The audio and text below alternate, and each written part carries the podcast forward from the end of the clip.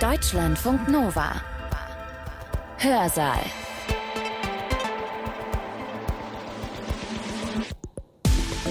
Herzlich willkommen, ich bin Sibylle Salewski. Bei uns in Deutschland ist zurzeit niemand gesetzlich verpflichtet, einen Grundwehrdienst abzuleisten, also zur Bundeswehr zu gehen. Ich habe das eben so vorsichtig und vielleicht etwas kompliziert formuliert, weil die Wehrpflicht bei uns in Deutschland immer noch gilt. Sie ist nur seit 2011 ausgesetzt. Wenn zum Beispiel ein Verteidigungsfall eintritt, kann sie auch wieder aufleben. In Russland, da wurde die allgemeine Wehrpflicht vor knapp 150 Jahren eingeführt. 15 Jahre sollte der Wehrdienst dauern, davon sechs Jahre im aktiven Dienst und neun Jahre in der Reserve. Wer eine mittlere Schule absolviert hatte, brauchte nur noch zwei Jahre zu gehen und wer eine Universität besucht hatte, ging nicht sechs Jahre zur Armee, sondern sechs Monate. Daraus ging eine ganz wichtige Botschaft hervor. Der Wehrdienst ist nichts für die gebildeten Schichten. Je weniger Bildung jemand hatte, desto längere Zeit wurde er zum Wehrdienst eingezogen. Die Länge des Wehrdienstes war also nach Bildungsgrad gestaffelt. So wurde der Wehrdienst in Russland im Jahr 1874 eingeführt. Die Folgen, die wirken bis heute nach. Das sagt Werner Benecke. Er ist Historiker und Professor an der Europa-Universität Viatrina in Frankfurt-Oder. In seinem Vortrag hier bei uns im Hörsaal, da erzählt er, was für Auswirkungen die Einführung der Wehrpflicht in Russland im 19. Jahrhundert hatte. Ganz wichtig dabei, von Anfang an war die Armee ein Ort für die, die weniger gebildet waren, die, um es vielleicht überspitzt zu formulieren, nichts Besseres hatten, was sie tun konnten. Die Einführung der Wehrpflicht war damals ein Teil von einer größeren Reform. Deren Ziel war es, das Land, also Russland, zu modernisieren und dafür, da brauchte man gebildete Menschen. Und deshalb sollten genau die nicht allzu lange Zeit in der Armee verbringen. Das, dieses Prinzip, dass die, die mehr Bildung haben, weniger Wehrdienst leisten und vielleicht nicht zur Armee gehen, dieses Prinzip gilt in Russland auch heute noch, erzählt Benecke. Die Folge? Die Armee, das Militär war damals und ist auch heute noch nicht in der russischen Gesellschaft angekommen. Es ist ein Fremdkörper, sagt Benecke. Werner Benecke hat seinen Vortrag am 9. Januar 2023 gehalten in Frankfurt-Oder und zwar im Rahmen des Osteuropa-Kolloquiums der Europa-Universität Viadrina.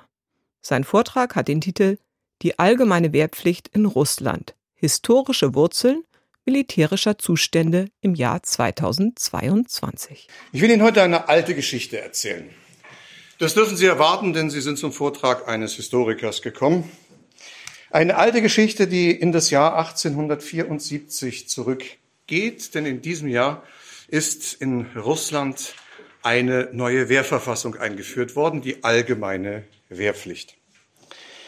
Das war der Gegenstand meiner Habilitation, wobei ich mich weniger für klassische militärgeschichtliche Fragen interessiert habe, das tue ich heute noch nicht, sondern meine, mein Interesse lag daran zu erklären, was diese Reform für den Bau der russischen Gesellschaft bedeutete, wie sozusagen die Gesellschaft darauf reagierte, dass nun künftig Jahr für Jahr eine große Kohorte junger Männer eingezogen werden sollte und was diese dort erlebten, als sie eingezogen wurden.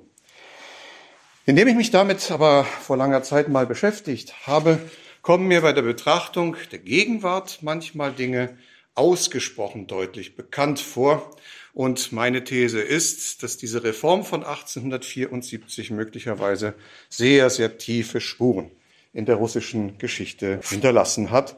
Wir werden den Bogen auch zur Gegenwart schlagen, sofern mir das gelingt. Zitat. Die neuesten Ereignisse haben bewiesen, dass die Macht der Staaten nicht allein in der Zahl ihrer Truppen, sondern vorzugsweise in den moralischen und intellektuellen Eigenschaften derselben liegt die nur dann eine höhere Entwicklung erreichen, wenn die Verteidigung des Vaterlandes eine allgemeine Sache des Volkes wird. Wenn alle ohne Unterschied des Berufes und Standes sich zu dieser heiligen Sache vereinen. Von der Fundamentalbestimmung ausgehend, dass die Verteidigung des Thrones und des Vaterlandes eine heilige Pflicht eines jeden russischen Untertanen ist, zieht dieses Gesetz die gesamte männliche Bevölkerung ohne Loskauf durch Geld oder Ersatz durch Freiwillige zu gestatten, zur Teilnahme an der Ableistung der Militärpflicht heran. Zitat Ende. Das ist die Präambel des Gesetzes, das 1874 am 1. Januar die allgemeine Wehrpflicht im Russischen Reich etablierte. Wenn ich vom Russischen Reich spreche, so meine ich das Russländische Reich. Russisch, das werden Sie vielleicht wissen, ist ja in der russischen Sprache mit zwei unterschiedlichen Begriffen, nämlich Rassiski und Ruski, zu übersetzen. Mir geht es um den Staat, das russische Reich, wobei mir völlig klar ist, dass wir es hier mit einem Vielvölkerstaat zu tun haben und nicht alles russisch im ethnischen Sinne vereinnahmt werden darf. Diese allgemeine Wehrpflicht beendete den Zyklus der großen Reformen, die im Jahr 1861 mit der Verkündung der Bauernbefreiung, der letzten Bauernbefreiung der europäischen Geschichte begonnen hatten. Und sie war, wie die gesamte Reformgesetzgebung, eine Reaktion auf eine militärische Niederlage des Reiches, nämlich auf jene im Krimkrieg zwischen 1853 und 1856. 1856 hatte Russland diese Niederlage nach der erfolglosen Verteidigung von Sevastopol eingestanden. Und es war für die russische Geschichte eine ganz, ganz tiefe Zäsur. Sie mussten lange in der russischen Geschichte zurückgehen, um den Umstand zu finden, dass das Land, das sich wie kaum ein anderes in Europa vor allen Dingen als eine militärische Großmacht verstand, auf eigenem Boden geschlagen wurde. Für die Zeitgenossen war das eine unglaubliche Zäsur. Ein Schlag ins Gesicht der Großmacht, verbunden mit dem Thronwechsel zu Alexander II., ist die Phase nach dem Krimkrieg eine der intensivsten Diskussionsphasen der russischen Geschichte geworden. Eine, in der zum ersten Mal zwei Worte auftauchten, die später woanders Karriere machten, nämlich Glasnost und Perestroika. Transparenz und Umbau. Das ist keine Erfindung von Gorbatschow. Das ist der Duktus der Reformdebatte nach 1856. Das Land sollte ganz grundsätzlich umgestaltet werden, ganz grundsätzlich modernisiert werden, und zwar tiefgreifend und es ist erstaunlich zu lesen, mit welcher Offenheit und Schonungslosigkeit die Reformer, die sich unterschiedliche Aufgaben gesetzt hatten, hier zu Werke gingen und wie ehrlich man in dieser Zeit unter anderem über militärische Missstände sprach und schrieb. Dabei war das Militär als Reformgegenstand übrigens bewusst bis zum Ende ausgespart geblieben. Den Reformern hielt man vielfach vor, dass sie ein höchst gefährliches Werk betreiben, wenn sie die Bauern befreien, wenn sie den Universitäten die Autonomie zurückgeben, wenn sie neue Selbstverwaltungseinrichtungen einziehen, wenn sie die Justiz reformierten. Und man hielt ihnen vor, jetzt seid nicht so dumm, den letzten Pfeiler, der in unserem Staat an Ordnungsmacht noch steht, nämlich das Militär, nun auch noch zur Disposition zu stellen. Was wollt ihr? Allgemeine Wehrpflicht? Das ist Volksbewaffnung und dann zählen wir bis drei und Russland wird einen Aufstand der Bauern erleben. Bloß das nicht. Aber die Präambel hatte von den neuesten Ereignissen gesprochen.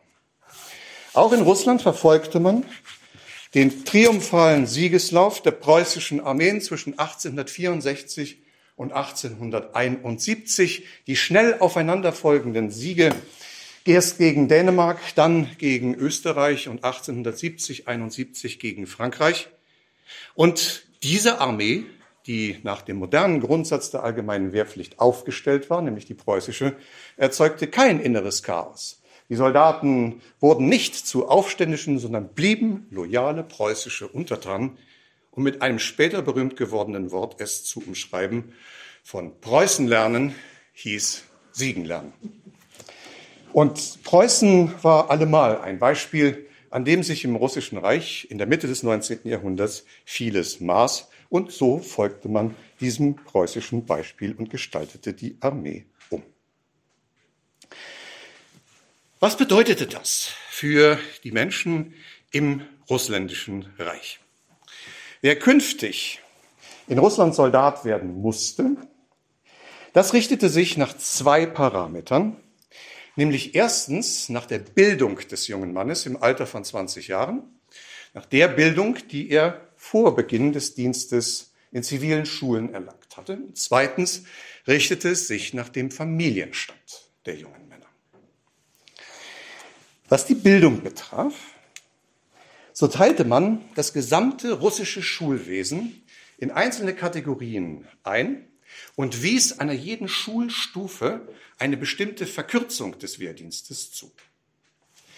15 Jahre sollte der Wehrdienst dauern, davon sechs Jahre im aktiven Dienst und neun Jahre in der Reserve. Aber diese 15 Jahre waren nur vorgesehen für jemanden, der bis dato überhaupt keine Schule von innen gesehen hat, der also völlig analphabet in die Armee kam. Wenn jemand auch nur eine Grundschule absolviert hatte, so verkürzte sich sein Wehrdienst automatisch auf vier Jahre. Und die Verbleibdauer in der Reserve verlängerte sich auf elf.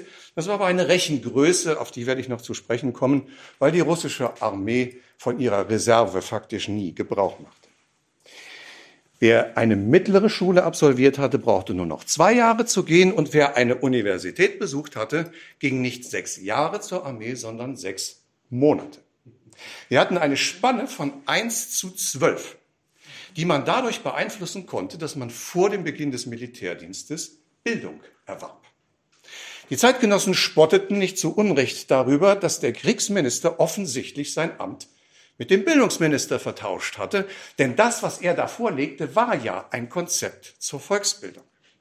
Und das war in der Tat die Überlegung eines recht fortschrittlichen Militärs, Dmitri Miljutin ist sein Name gewesen, dass eben über diese Verkürzungsangebote ein Stimulus entstehen sollte, zivile Bildung zu erwerben. Russland, und das macht diese Zeit so unglaublich interessant und modern, hatte zu jener Zeit eines begriffen, dass das Land, wenn es sich wirklich reformieren wollte, vor allen Dingen eines brauchte, kluge Köpfe.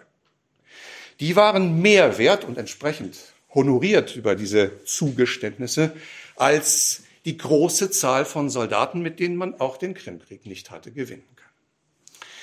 Vom ersten Tag an, so könnte man es allerdings auch in der Gegenperspektive formulieren, tat der Staat alles dafür, dass die Schule der Nation, als solche bezeichnete man das, die Armee Land auf Land ab, vom ersten Tag an ohne ihre begabtesten Schüler blieb ohne die potenziellen Multiplikatoren, denn die waren, wenn sie überhaupt kamen, ja nur sehr, sehr kurz überhaupt in der Armee. Und streng genommen konnte man sich fragen, ob die Präambel, die ich gerade zitiert habe, wirklich ernst gemeint war. Wenn alle ohne Unterschied sich zu dieser heiligen Sache vereinen, das waren nicht alle, die sich vereinten, das konnte nach diesem Konzept gar nichts sein. Daraus ging schon aus der Konzeption eine ganz wichtige Botschaft hervor. Der Wehrdienst ist nichts für die gebildeten Schichten. Ihn sich zu entziehen oder ihn zu verkürzen, ist auf völlig legale Weise möglich, bedarf keinerlei Korruption und ist offensichtlich vom Staat sogar gewünscht. Für eine Pflicht, auf die Sie künftig einen Großmachtstatus setzen wollen, ist es eine ganz erhebliche Elastizität, die sich darin abzeichnet. Die zweite Kategorie, die darüber entschied, ob jemand gezogen wurde oder ob das Los an ihm vorbeiging, war der Familienstand eines jungen Mannes. Zu diesem Zweck teilte man die männliche Bevölkerung von 20 Jahren, das war die Kohorte, mit der man es zu tun hatte, in vier unterschiedliche Klassen. Und die Zugehörigkeit zu einer bestimmten Klasse bemaß sich nach der Antwort auf die Frage, wie sehr das Fehlen eines Mannes, wenn er denn eingezogen wurde, der elterlichen Wirtschaft oder der von ihm selbst betriebenen Wirtschaft Schaden zufügen würde. In diese Kategorie 4, die unterste, wurden diejenigen eingestuft, von denen man annahm, dass das Fehlen des jungen Mannes einigermaßen verschmerzbar war. Wenn er beispielsweise einen Vater im arbeitsfähigen Alter hatte, wir reden von Landwirtschaften, mehrere Brüder im arbeitsfähigen Alter, keine darüber hinaus zu versorgende Persönlichkeit, keine Verwandten, die in irgendeiner Weise in Armut und in Not gerieten, wenn er nun für mehrere Jahre das Dorf verließ, dann landete der junge Mann in der Kategorie 4. In die Kategorie 3 kamen diejenigen, deren Fehlen wohl bemerkbar geworden wäre, bei denen aber doch immer noch mindestens ein arbeitsfähiger Bruder zur Seite stand, auf dass der Betrieb nicht in seiner Substanz geschädigt wurde. Und so ging diese Logik nach unten weiter, beziehungsweise nach oben. Denn in die Kategorie 1 wurden diejenigen eingestuft, die völlig unabkömmlich waren bei denen klar war, wenn dieser junge Mann für eine Zeit von vier oder sechs Jahren die elterliche zivile Wirtschaft verlässt, dann wird sie zugrunde gehen. Und das bedeutete, wer es erst einmal geschafft hatte, in die Kategorie 1 zu kommen, war mit einer 99-prozentigen Sicherheit ausgemustert. Das war ein weiterer bemerkenswerter Grundzug dieser allgemeinen Wehrpflicht, bei dem ganz offen zutage lag, dass die zivilen Interessen des Landes den militärischen vorgingen. Den Schutz der zivilen Wirtschaft und das Stimulieren der zivilen Bildung standen als die wichtigsten Parameter bei dieser bemerkenswerten Reform Pate. Russland glaubte, sich diese Art von Großzügigkeit leisten zu müssen im Hinblick darauf, dass man eben besonders viele fähige junge Leute zur Bildung animieren wollte und es sich auch leisten zu können. Russland lebte damals, Klammer auf, ich bin der Meinung, es tut es heute noch, in der trügerischen Sicherheit, die man abbildete mit der sprichwörtlichen Wendung Ljudje unas mnoga. An Leuten mangelt es uns nicht. Wir haben eine größere Bevölkerung als jeder andere Staat in Europa. Die Riesenhaftigkeit unseres Landes ist fast eine Garantie dafür, dass uns niemand angreifen kann. Also mögen wir uns das auf diese Weise leisten. Ein anderes Zitat, mit dem man interessanterweise auch nach der Reformphase die jungen Männer beschrieb, die dann in den loyalen Dienst eintreten sollten, war eine ziemlich abschätzige und mein Eindruck ist, eine gewisse Abschätzigkeit ist auch nie wieder verloren gegangen in dieser Perspektive. Man sprach vom Viernes Kot, vom treuen Vieh. Und damit meinte man die Rekruten. Das treue, brave Menschenvieh. Das war auch ein Menschenbild, was in dieser Reform nicht vorgeschrieben war. Das finden Sie nicht in den Texten. Sie finden es aber in den vielen, vielen Äußerungen der Reformdebatte, die nach 1856 losgetreten war. Das führte zu einer ganz merkwürdigen, absurd anmutenden Folge von Superlativen. Denn zum einen hatte Russland allein durch die unglaublich große Zahl im Vergleich zu allen anderen europäischen Ländern an Bevölkerung die größte Armee Europas. Zum anderen hatte Russland die kleinste. Wenn man es daran maß, wie viele Personen man hätte aus einer Alterskohorte theoretisch herausziehen können. Russland verzichtete viel mehr, als es jeder andere Staat in Europa tat, darauf, sein Potenzial zu mobilisieren. Und von dieser Großzügigkeit ging natürlich eine gewisse prägende Botschaft an die jungen Männer aus. Na, so ganz wichtig kann der Staat es offensichtlich gar nicht mit der Wehrpflicht meinen. Allein durch diese beiden Parameter, die am Anfang eines Wehrdienstes standen, war klar, dass es in keinem einzigen zeitgenössischen Land Europas für einen jungen Mann so wenig wahrscheinlich war, eingezogen zu werden wie in Russland. Wehrdienst also die heilige Pflicht, der sich alle verpflichtet fühlen sollten. Daran konnte man auch schon beim ersten Buchstaben erhebliche Abstriche machen. Erst recht traf das dann zu, wenn aus den Vorschriften dann Alltagspraxis wurde. Wenn es nämlich zur Musterung kam.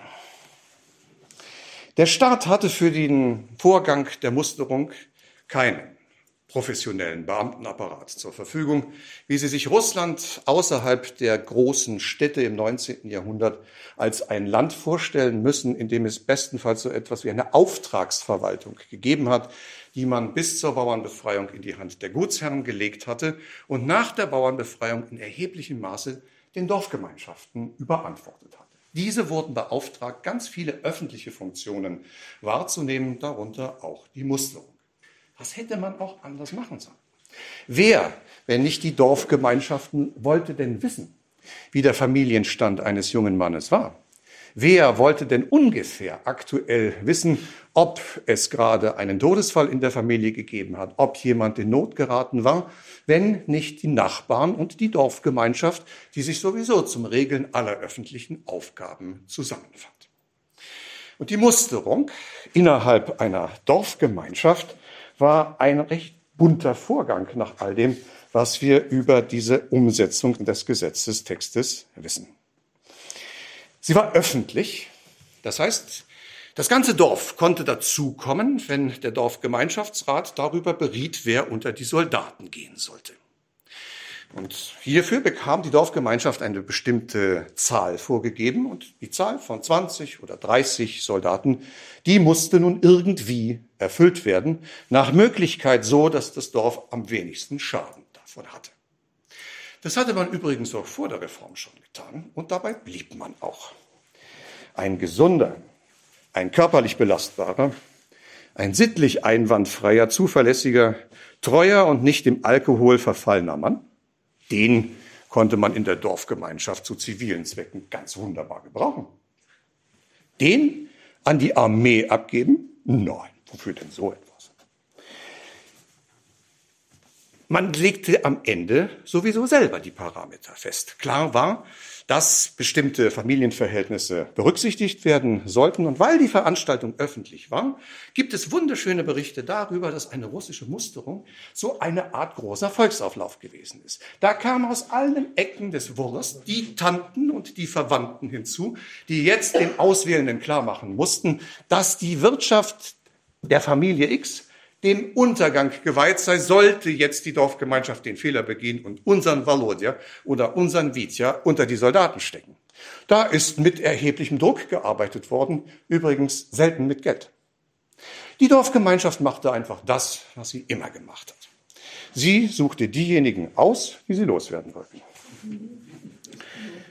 Die Trinker, die Arbeitsscheuen, die Kriminellen, Körperlich weniger leistungsfähige, chronisch Kranke, die hatten ein ziemlich sicheres Ticket, in eine derjenigen Kategorien eingestuft zu werden, die ihre Rekrutierung wahrscheinlicher machte, ganz bestimmt nicht in die Eins.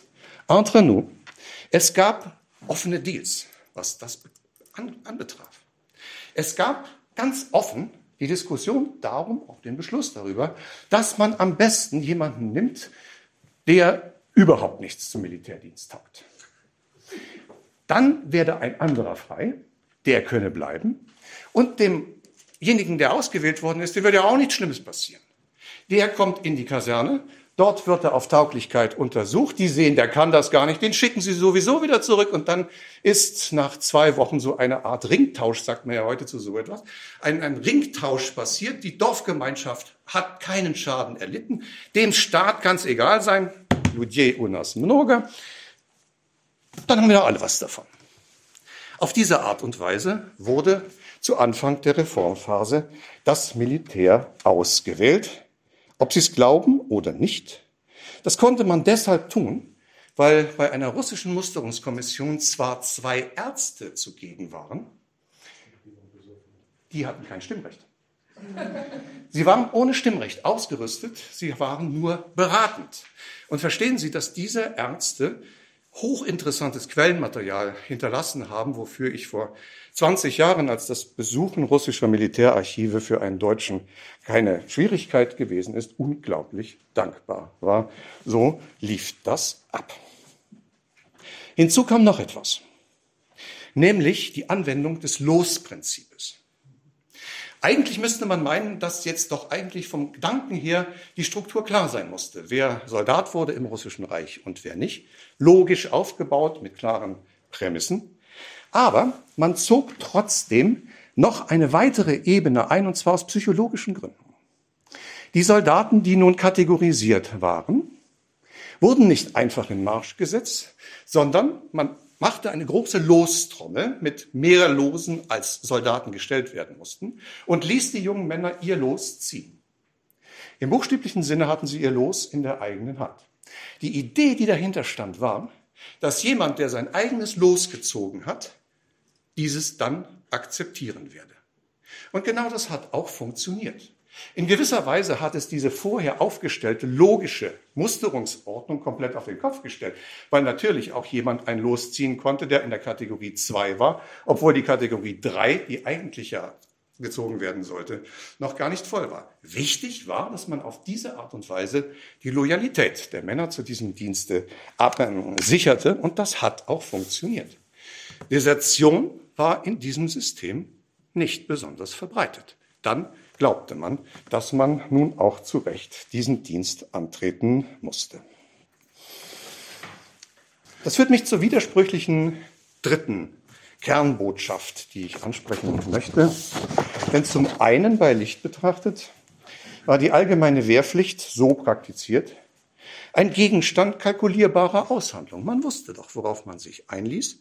Man wusste, wie man die Parameter beeinflussen konnte. Und man wusste, dass man die klare Chance darauf hatte, den Dienst verkürzt oder ganz erlassen zu bekommen, wenn man es rational betrachtete. Eine bedingte Pflicht. Eine in gewisser Weise ausgehandelte Pflicht. Auf der anderen Seite, so lässt sich den Beschreibungen der Beteiligten entnehmen, blieb in den Köpfen vieler junger Männer und auch ihrer Familien die zählebige alte Konnotation, dass der Rekrut, wenn er einmal gezogen ist, nun für immer vom zivilen Leben Abschied nehmen muss dass er mindestens auf eine sehr lange, auf eine unbestimmte Zeit aus dem Dorf verschwinden werde und dass er möglicherweise nicht mehr zurückkehrte. Für viele war gedanklich die Musterung immer noch ein individueller Schicksalsschlag. Das hatte damit zu tun, dass tatsächlich zur Zeit der Leibeigenschaft der Militärdienst ein lebenslanger Dienst war und ein junger Mann, der eingezogen war, nicht mehr in seine Dorfgemeinschaft zurückkam. Die Dorfgemeinschaft ihn als Invaliden auch gar nicht mehr aufgenommen hätte, weil er ja nichts mehr beitragen konnte zum Gelingen der dörflichen Arbeit. So war der Militärdienst einer der ganz, ganz wenigen legalen Wege aus der Leibeigenschaft heraus, wobei man sich darunter alles andere als eine Befreiung vorstellen muss.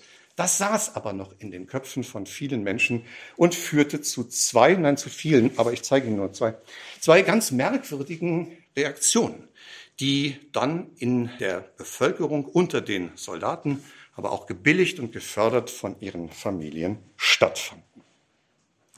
Zum einen gab es die Tradition des sogenannten Rekrutski Razgo.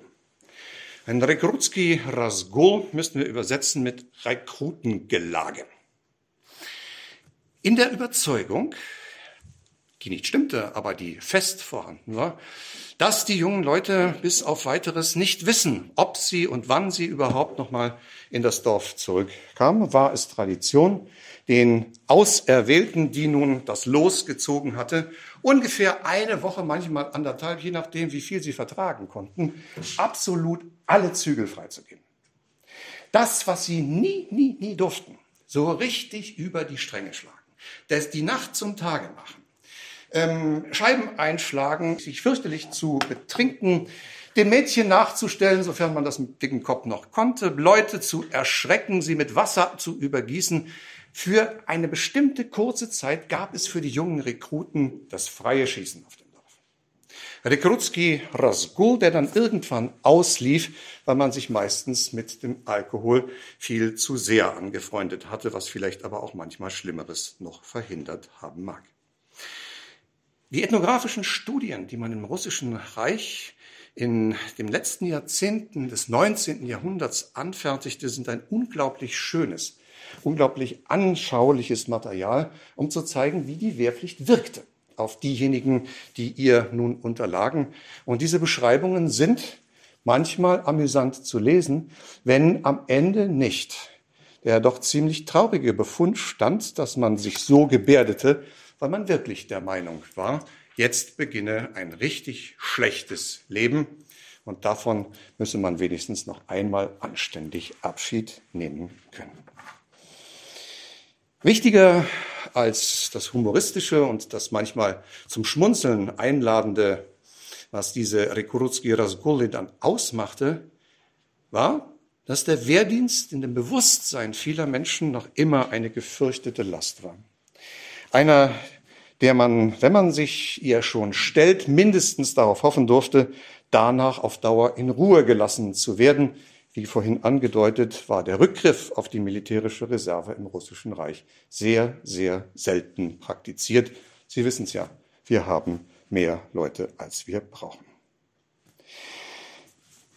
Im Zeitalter des Militarismus, in dem sich ganz Europa seiner großen militärischen Siege erfreute, siehe Preußen und Deutschland, und in dem andere die Wunden der großen militärischen Niederlagen leckten und sich ebenfalls an der Größe der eigenen Armee berauschten, siehe Frankreich, war Russland ein ganz eigenständiges Land, in der das Militär ein Fremdkörper geblieben war.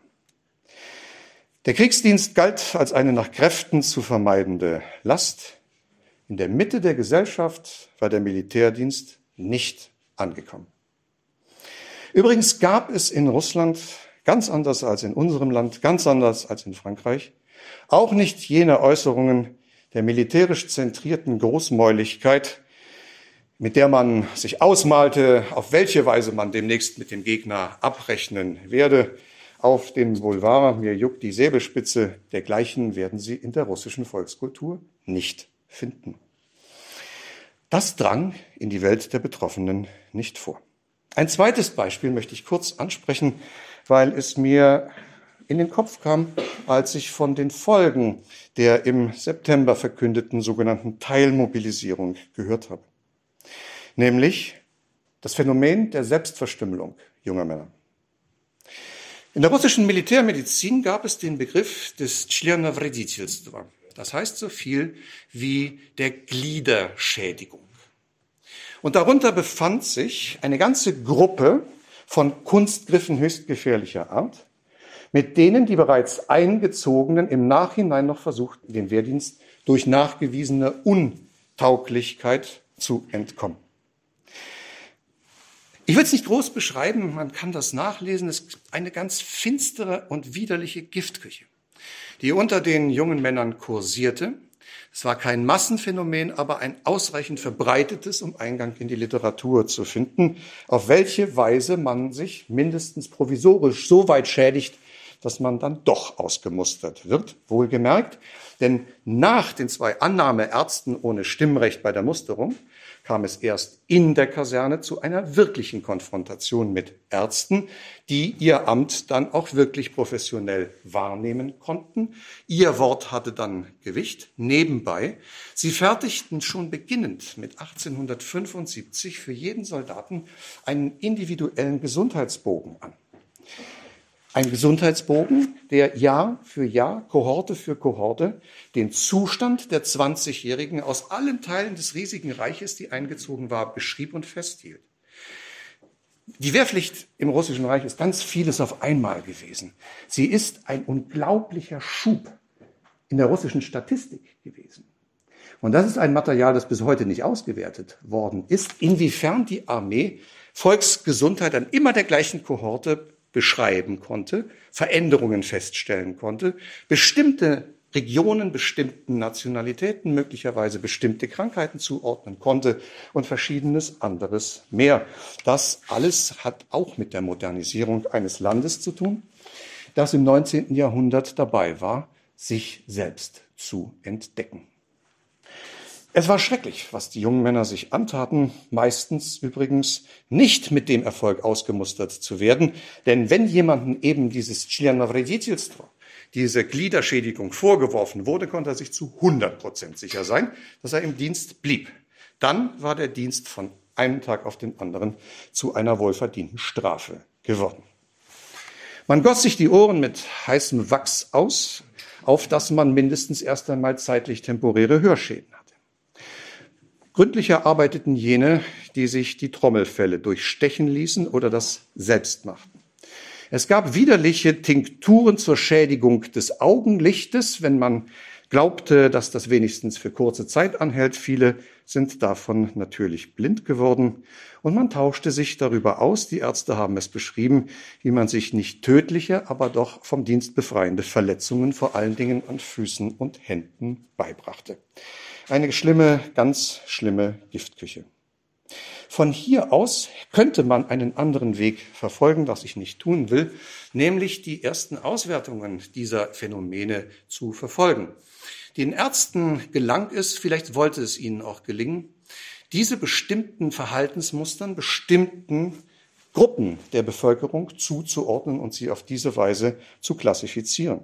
Statistisch, wenn wir der Statistik glauben wollen, kamen diese Formen von Verstümmelung bei Kaukasiern, bei Mittelasiaten und bei den Juden am meisten vor. Und die Geschichte der allgemeinen Wehrpflicht im Russischen Reich war auch eine Geschichte der punktuellen Heranziehung von bestimmten Bevölkerungskreisen, auch bestimmten Glaubensgemeinschaften und bestimmten Nationalitäten. Es gibt einen Pfad zu verfolgen, dass man sich ganz gezielt nicht nur aus militärischen Gründen bestimmte Gruppen der Bevölkerung herausgriff und sie durch die Schule der Nation schleuste. Ein wichtiges Kapitel, das ich im Augenblick nicht ausführen möchte. Das ist doch heute noch so. Ich erzähle Ihnen eine alte Geschichte mit vielen aktuellen Elementen dabei.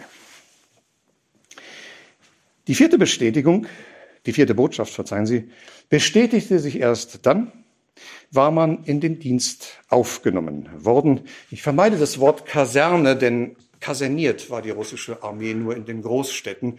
Ansonsten quartierte man dort, wo Platz war und bediente sich ganz vieler bisweilen gesundheitlich gefährlicher Provisorien in den großen und teuren Städten der Stationierungsgebiete. Was man erfuhr war, dass die Welt der Rekruten und die Welt der Offiziere miteinander so gut wie nichts zu tun hatten. Getrennte gesellschaftliche Veranstaltungen zwischen den Mannschaften und den Offizieren. Die einen kannten die Welt der anderen gar nicht. In gewisser Weise war das nichts Besonderes, denn Offiziere und Mannschaften standen in allen Armeen in einer klaren Hierarchie zueinander, in Deutschland aber, und das ist wichtig, weil das russische Militär bis in den Ersten Weltkrieg hinein, möglicherweise sogar noch länger, sich vor allen Dingen an Deutschland maß und Deutschland als den Goldstandard ansah, als einer besonders effektiven, besonders gut organisierten und am Ende militärisch erfolgreichen Armee, gab es ein Bindeglied, eine soldatische Gruppe des mittleren Managements, so würde ich es beschreiben, die vor allen Dingen mit der Ausbildung der jungen Rekruten beschäftigt waren, und das waren die Unteroffiziere. In der russischen Armee gab es ein riesengroßes Thema, das mit dem schönen russischen Begriff Unteroffizierski Vapros beschrieben wurde. Die Frage, der Unteroffiziere, wie übrigens große Teile der militärischen Terminologie des russischen Heeres aus dem Deutschen übernommen worden waren. Die Armeeplanung, die bisweilen sehr kluge Dinge machte, hatte die Sinnhaftigkeit dieses Bindegliedes zwischen den Mannschaften ganz unten und den Offizieren ganz oben längst erkannt.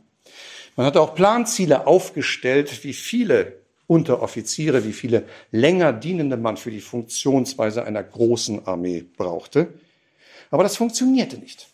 Das scheiterte immer wieder an den verschiedensten Hindernissen, umzusetzen, was man als richtig erkannt hatte, vor allen Dingen an der finanziellen Unattraktivität eines solchen Unteroffizierspostens und an der Ratlosigkeit, was nach dem Dienst von zehn oder zwölf Jahren Verlängerung in Russland hätte kommen sollen. Neidvoll blickte man nach Deutschland. Hier war die Zahl der länger dienenden Unteroffiziere sechsmal so hoch wie im Russischen Reich gerechnet auf eine einzelne Kompanie. Was hatten die Deutschen denn da so viel anders und besser gemacht?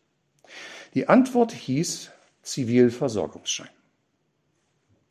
Wenn sich ein junger Mann in einer der deutschen Armeen, es gab ja nicht eine, sondern das Reich war ja eine Föderation von unterschiedlichen Bundesstaaten, die ja bis in den Ersten Weltkrieg ihre eigenen Armeen mindestens pro forma behielten. Im Alter von 20 bis 25 Jahren entschied, seinen Militärdienst auf zwölf Jahre zu verlängern, dann erwarb er damit ein verbrieftes Anrecht auf eine dienstliche Unterbringung in den Bereichen der zivilen Verwaltung, wenn er den Armeedienst verließ. Hierfür waren die Reichsbehörden, hier war, war, insbesondere die Bahn, war insbesondere die Post, die Versicherungsbehörden und andere Einrichtungen verpflichtet, feste Kontingente für sogenannte Militärbewerber vorzuhalten. Und das machte die Karriere eines Unteroffiziers in Deutschland zu etwas sehr Planbarem. Man wusste, wenn man diesen Dienst nach zwölf Jahren quittiert, bei dem man zwar innerhalb dieser Gruppe der Unteroffiziere sich weiterbilden konnte, aber nicht in die Gruppe der Offiziere aufsteigen sollte, wenngleich das theoretisch ging, wusste man ziemlich genau, danach wird man sich darauf verlassen können, einen allemal auskömmlichen, einen nicht gerade reich machenden, aber einen verlässlichen Posten in der zivilen Ordnung des Landes zu finden. Und das war attraktiv. Viele Leute taten das. Für viele war dies ein durchaus auskömmliches Geschäft. Warum ich das so betone und mit einer statistischen Zahl untermauern möchte, die ich zufällig gefunden habe, aber ich finde sie sehr, sehr spannend. 1914 bezog die Reichspost 44 Prozent ihrer Beamter im mittleren Personal aus Militärabsolventen. 44 Prozent, die dann bei der Post anheuerten. Wahrscheinlich wird sich auf den Umgangston in der Post ein wenig ausgewirkt haben. Vielleicht aber möglicherweise waren militärische Tugenden auch in anderer Hinsicht noch ganz brauchbar weiter zu verwenden. Das ist eine hohe und wichtige Zahl. Nicht was den Einzelnen angeht, sondern was das Eindringen des Militärischen in die Welt des Nichtmilitärs angeht. Und das nennt man Militarismus. Das ist eine der ganz wichtigen Brücken für das Funktionieren des Deutschen Reiches. Für das Eindringen und die Akzeptanz des Militärdienstes durch die Masse der Bevölkerung. Es lohnt sich. Man kann sich nicht nur sonnen in einer Armee, die nacheinander drei Kriege gewonnen hat. Irgendwann ist der Glanz dann auch verblasst, sondern man weiß, sich einzulassen auf diesen Armeedienst ist kein Schaden. Das ist eine kalkulierbare und eine sehr, sehr oft gegangene Variante. Das militärisch Notwendige, denn die Preußen waren bei weitem nicht so großzügig, was die Einziehung angeht und zogen einen viel größeren Prozentsatz ihrer Bevölkerung zum Dienst ein, mit einer Perspektive zu verbinden, die allemal sicher und keineswegs unattraktiv gewesen ist. Ich behaupte, der Zivilversorgungsschein war ein ganz wichtiger Garant für das Fortleben des Militärs im Zivilen, eine ganz prägende Kraft, das Militär zu verehren und es im zivilen Leben weiter zu pflegen. Dergleichen existierte in Russland nicht. Übrigens war das Militär auch gar nicht davon begeistert, ihre, seine Macht, insbesondere von den Offizieren spreche ich, mit irgendwelchen dahergelaufenen Unteroffizieren zu teilen. Nein, nein, das war schon besser, wenn man die eigenen Privilegien dort behielt, wo sie auch vorher waren und war der festen Überzeugung, das, was an Ausbildung gebraucht wird, das könne man auch selbst. Der Auseinandersetzungsprozess innerhalb der Armee hatte mit der Einführung der Wehrpflicht keineswegs aufgehört zu existieren. Ich behaupte noch mehr. Die allgemeine Wehrpflicht im Russischen Reich, so wie sie praktiziert wurde und wie sie sich ausprägte, war ein ganz starkes Mittel dafür, dass das gesellschaftliche Gift des Militarismus in Russland nicht wirkte. Russland hatte einen anderen Blick auf diesen Dienst bewahrt. Das ist eigentlich eine ganz wichtige Botschaft, die ich dieser Studie unterstelle. Und an diesem Befund hat sich bis heute nach meinem Dafürhalten wenig geändert. Russland, so würde ich behaupten, ist kein militaristisches Land.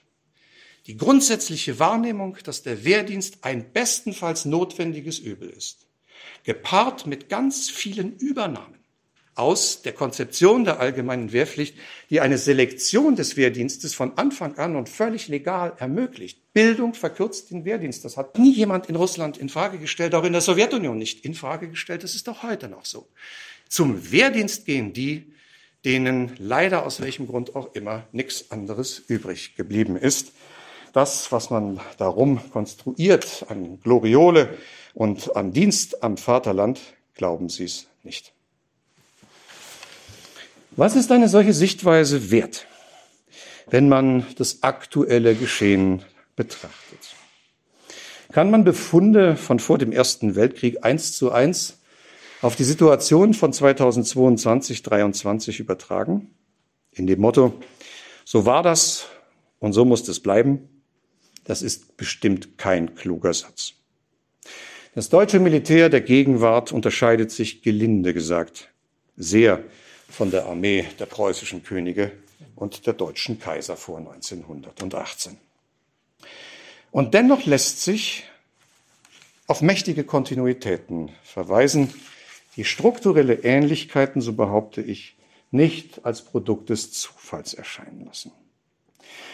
Vielleicht könnte man an diesem Punkt auch der Frage nachgehen, warum die ukrainische Armee nach allem, was wir unter den besonderen Bedingungen der Situation erfahren, ein so markant anderes Bild zeigt, verfügt doch die ukrainische Armee bis mindestens 1991 über genau den gleichen historischen Erfahrungsschatz wie die russische und ist doch offenbar eine ganz andere geworden. Wahrscheinlich gibt es ganz viele Antworten auf diese Frage. Meine konzentriert sich auf die ungebrochenen imperialen Traditionen, die sich in Russland abgebildet haben und die streng genommen im ganzen 20. Jahrhundert überhaupt keine Unterbrechung erfahren haben. Vor dem Ersten Weltkrieg gab es in Europa drei große multinationale Vielvölkerstaaten, das Habsburger Reich, das Osmanische Reich und das Russländische Reich. Zwei davon sind verschwunden, eines nicht. Es gelang dem Russländischen Reich unter völlig anderen Voraussetzungen, unter gänzlich anderen politischen Rahmenbedingungen, das Imperium doch in erheblicher Substanz zu retten und in Gestalt der UdSSR als weiterhin größter Vielvölkerstaat der Welt zu existieren. Zugegeben, reduziert um einen erheblichen Teil der westlichen Peripherie. Im Kern allerdings blieb dieses Reich erhalten und mit ihm möglicherweise auch die Sicht auf das Militär. Zur Sowjetzeit erfuhr das imperiale Bewusstsein eine Umwertung und eine Ausweitung der sowjetischen Zukunftsbotschaft zu etwas Globalem. Proletarier aller Länder, vereinigt euch und Sie erinnern sich, dass das Staatswappen der UdSSR eine Weltkugel zeigt. Eine Weltkugel, auf der sich die Schatten von Hammer und Sichel spiegeln. Eine Weltkugel. Das ist kein Zufall. Das ist ernst gemeint. Zwischen 1945 und 1991 reichte dann der sowjetische Einflussbereich von Ostasien bis in den Thüringer Wald. Der politische, der ökonomische, natürlich der militärische Führungsanspruch Moskaus kannte in diesem Lager keine Konkurrenz und keine Herausforderung. Die allgemeine Wehrpflicht blieb in ihren Grundzügen erhalten. Als die Sowjetunion sich 1991 auflöste, blieb nur ein einziger ernstzunehmender Kandidat für die Übernahme der imperialen Tradition übrig, nämlich die russländische Föderation, nach wie vor der größte Staat der Welt mit einer in Europa noch immer riesenhaften Bevölkerung. Diese Riesenhaftigkeit war seit Jahrhunderten der Nährboden für die verhängnisvolle und falsche, aber immer aktuelle Logik der großen Zahl. An Leuten mangelt es uns nicht. Hierauf gründete die verbreitete Überzeugung, militärisch nahezu unbesiegbar zu sein und am Ende doch mit dem längeren Atem der riesigen Bevölkerung ausgerüstet zu sein. Ob das wohl stimmt?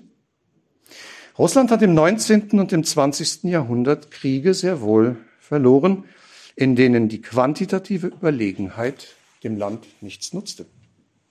Auf der Krim 1856, gegen Japan 1904 und 1905.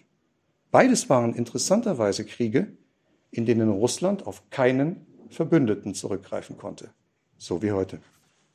Die Ukraine wie alle Nachfolgestaaten der Sowjetunion stand diese Logik der verhängnisvollen großen Zahl niemals zur Verfügung.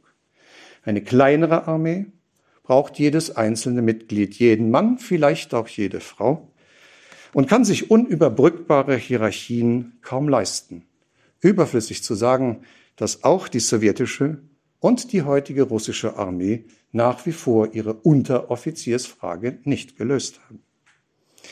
Aus dem, was wir in der Ukraine beobachten, kann eine andere militärische Kultur entstehen, die neben vielen anderen Faktoren der Motivation als der verteidigenden Seite die Ausrüstung, die Verbündeten und das Menschenbild, die Menschenführung, die quantitativen Vorteile einer gegnerischen Seite möglicherweise ausgleichen können mit großen Fragezeichen. Die große Zahl steht Russland tatsächlich noch immer rechnerisch zur Verfügung. Aber ein großes Bevölkerungspotenzial ist nicht dasselbe wie eine einsetzbare, ausgebildete, geübte und motivierte Reserve. Diese Erkenntnis stand einmal am Anfang der Armeemodernisierung, von der ich gesprochen habe. Russland hat sie niemals konsequent verfolgt. Das Vertrauen hierauf war am Ende das Vertrauen auf eine nicht wirklich überzeugende Unbesiegbarkeit, auf einen Topos der russischen Geschichte, der mindestens so oft funktioniert hat, wie er nicht funktioniert hat. Und jetzt scheinen wir am Ende oder in der Mitte einer militärischen Spezialoperation zu stehen, bei der nun in Ermangelung von etwas Besserem doch wieder unter höchst improvisierten Bedingungen eine mühsam als Verteidigung gerechtfertigte allgemeine Mobilisierung eintreten soll. Ob das das Rezept ist, einen kleinen und siegreich gedachten, nicht mal als Krieg bezeichneten Konflikt am Ende zu gewinnen, das vermag ich an dieser Stelle nicht zu sagen. Ich danke Ihnen für Ihre Aufmerksamkeit und würde mich freuen, wenn wir miteinander ins Gespräch gehen. Dankeschön. Das war der Historiker Werner Benecke über die Einführung der allgemeinen Wehrpflicht in Russland im Jahr 1874 und wie sie bis heute nachwirkt. Er hat seinen Vortrag am 9. Januar 2023 gehalten in Frankfurt-Oder im Rahmen des Osteuropa-Kolloquiums der Europa-Universität Viadrina. Deutschlandfunk Nova. Hörsaal. Jeden Sonntag neu auf deutschlandfunknova.de und überall, wo es Podcasts gibt. Deine Podcasts.